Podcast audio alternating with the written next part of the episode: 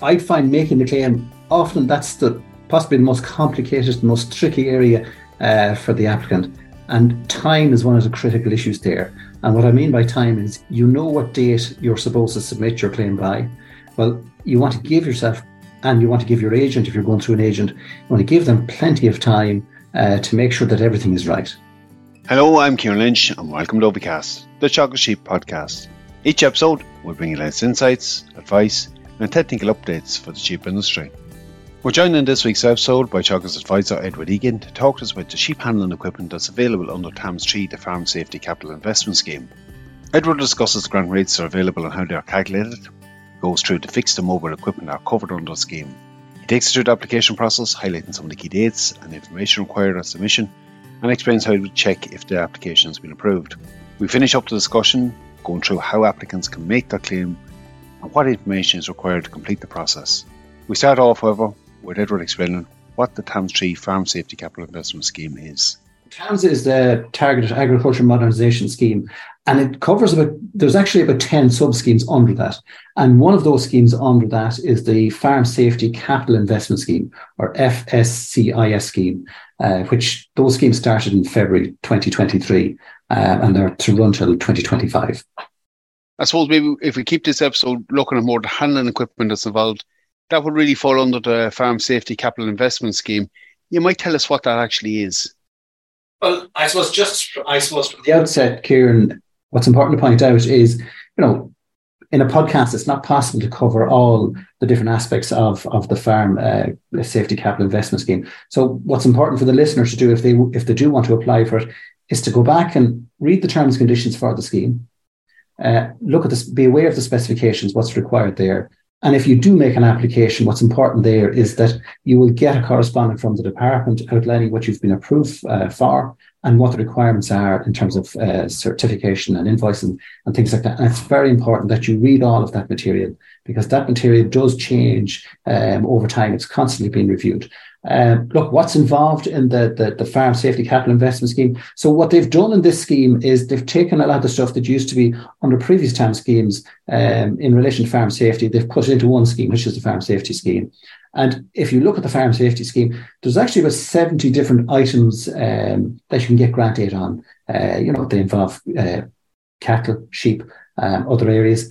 But in broad terms, what's happening there, there's about 14 or there's about 14 items there that relate directly to sheep in terms of farm safety. So look, a lot of it is handling equipment. Um, how does the scheme work? Well, look, it's an incentive uh, for farms to invest in, in, in farm safety equipment. Uh, the maximum ceiling for TAMS 3 uh, is 90,000. Uh, now, there are two schemes that operate separately to that. That's the LESS and the solar panel scheme. They have a separate ceiling, but typically the, the, the ceiling there is, is, is 90,000. Uh, the grant rate is 60%. And if you're in a registered farm partnership um, with two uh, two uh, people in it or two herd numbers in it or more, then that ceiling then is 160,000. So that's the maximum or the minimum spend in that scheme. Yeah, look, it's just important to be aware of that. When you're making an application, uh, the minimum amount that you have to apply for is 2,000 euros. So that's the minimum that has to be on the application. So you said it covers up to 6%. Just take me through that a little bit. How's that grant calculated? Look, what the department do is they look at three different uh, figures. Uh, first of all, they look at their own reference cost. Okay, so that's what the department have uh, uh, as a reference cost. Um, and then they look at the amount that you actually pay based on the invoice. And then they look at the proposed costs that you put on your application uh, when you're making it. So if those three costs, they pay on the lower of those three costs. If you take, for example, portable sheep handling race, the department's reference cost for that is 1,064 euros and 97 cent. If the amount that you paid for it in reality is 1,200, and if your proposed cost is the same as the department's reference cost, what the department are doing is they're they're paying on the lower of those three costs. So they're giving you 60% of the 1,064 euros and 97 cent. That's the way it's operating. That's an important one to factor in when you're budgeting for any of these investments. Look, it is. And, and look, my advice to my own clients uh, before they make an application is go away themselves and get a price on the item that they want to claim the grant on. And then when they come to make the application, they can see where the actual price is in relation to the, the department's reference cost because uh, the department to pay on the lower of those three prices. And it's just important to be aware of that at the beginning of the process. No necessary bit of homework beforehand. Look, just in terms of the scheme itself, what all does it cover? What items are included in it? Um, look, just I suppose give examples there of the sheep items there. Look, mobile sheep handling equipment, so portable sheep handling race uh, with wheels, and it says including um, a foot bath, uh, and then you've got a portable basic sheep handling race, uh, sheep weigh scales, sheep rollover crate, mobile sheep batch foot bath, uh, sheep adoption unit front gate, sheep adoption unit front with penning, and then mobile sheep penning with a maximum of 75 linear meters on your application. And then it covers fixed sheep handling equipment as well. So you've on, under that heading comes uh, sheep weigh scales, uh, sheep rollover crate, fixed sheep handling unit, and fixed sheep handling unit with a dip tub. And then it also covers electronic uh, tag readers um, as, as, as well. But I would say the important thing to do there is uh, look at the terms and conditions for the farm safety scheme. At the back of it, you will see the items there that are covered by the grant. It's very important to you know be aware of the fact that all the equipment that you buy it, it must be new equipment, and then you'll also see some some of them require planning permission. Okay, and you know that's made clear on on on, on the actual uh, terms and conditions what requires planning permission. So in some of them cases, Edward, there could be multiple things like the mobile race, plus maybe uh, weighing scales as well. There could be more than one item on that list. That all could be built into the application. Absolutely. I mean, yes, you, you can apply for, um, you know, numerous items. You'll see when you go in on the application um, that, you know, that I was listed. Yeah, you can apply for numerous items on an application. You can apply for more than one item. And just on the planning permission, for that, of course, doesn't apply for the mobile equipment, but for some of the fixed equipment, it will apply right, what's important there is look at the uh, uh, terms and conditions for the farm safety scheme. But what does require planning is a fixed sheep handling unit. Um, and then listed separately to that is a fixed sheep handling unit with uh, a dip tank that also needs planning. Okay. So uh, that probably tees up the next one. Like that's something that will come up when you're looking or you put in your application for. You might just take me through that application process. What all's included in it? Right. So what happens with the application process? You can either make the application yourself on your own ag food account. If you don't have an ag food account, then what you do is go into ag food, set it up if you want um, through ag food, and then you can make the application as an individual. The alternative is that you get your agent or your advisor to make the application for you. Okay. If planning permission is required, then the full and final planning permission decision that must be submitted with your uh, application. So it must be submitted at the at the application stage, along with uh, the drawings uh, that have been stamped by the uh, county council. That's very important. Now, again, look if you want the full detail of that, look at the terms and conditions. It's it's outlined in that. But it's important to note there, Edward, like some of these things will take a little bit of time to happen. So the earlier you kick or get this process on the way, the easier it might be. It's not something you want to do in a rush. Um, look, it's not, and and look, if you're going to make an application, and obviously if you require planning permission, then you have to go away. You know, it's going to take you uh, three or four months to get planning permission between getting drawings done, getting your application in, getting your application approved. We say for planning permission, you know, you have to have that ready, uh, finalised to submit with your application for for the farm safety scheme. When the, process, the application goes in, how do you know that you've got approval? So what happens there is the department will send you a correspondent, um, uh, they'll send you a letter outlining uh, that you have been approved. And I suppose, look, there's some key information on that. And the key information on that is number one, it tells you the date from which you are approved. And that's the date after which you can uh, do that work right? The second thing it will tell you is it'll outline exactly what you're approved for, and it'll give you uh, uh, the amount of money that you're approved for. It'll also outline, which is very important, the date by which you must make your claim. So the date by which you must uh, complete your work and make your claim. And then the other thing it will do as well is it'll outline some of the the the I suppose the documentation that you have to submit with your um, with your claim. Okay, so there's three important names. The two dates in particular. The start date is a very vital one to not start before you actually get approval for it. And then the date for the paperwork is the other key date for that.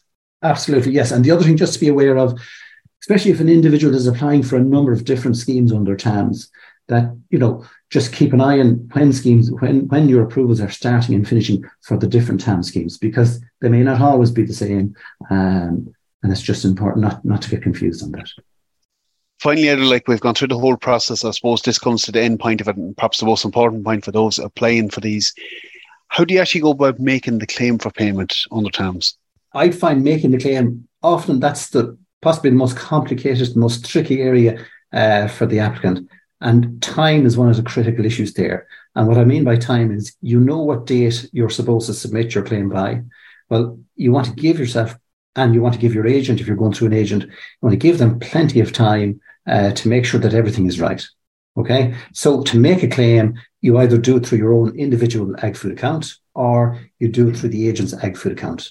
Now, before you even make your claim, what the applicant has to do is they have to get a copy of their ETAX cert, and that has to be emailed to the Department of Agriculture.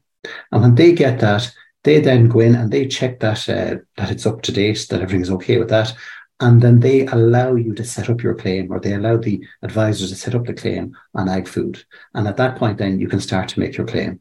Now, when you're making your claim, I suppose one of the questions I'd always be asking myself or asking the applicant is the equipment fixed that you're uh, claiming for? And if the equipment is fixed, then you're going to need to submit either one of two things. One is if, if the land is owned by the applicant, then you need to submit a folio and you need to submit a folio map with the claim. Those need to be up to date and they need to have the applicant's name on it. Often I'd find that maybe the partner's name is on it, but the applicant's name is not on it, and that can create uh, an issue. And that's important just to establish that early on. If the land that you're putting your fixed equipment on is not owned, then it must be leased. And the lease, the lease is important.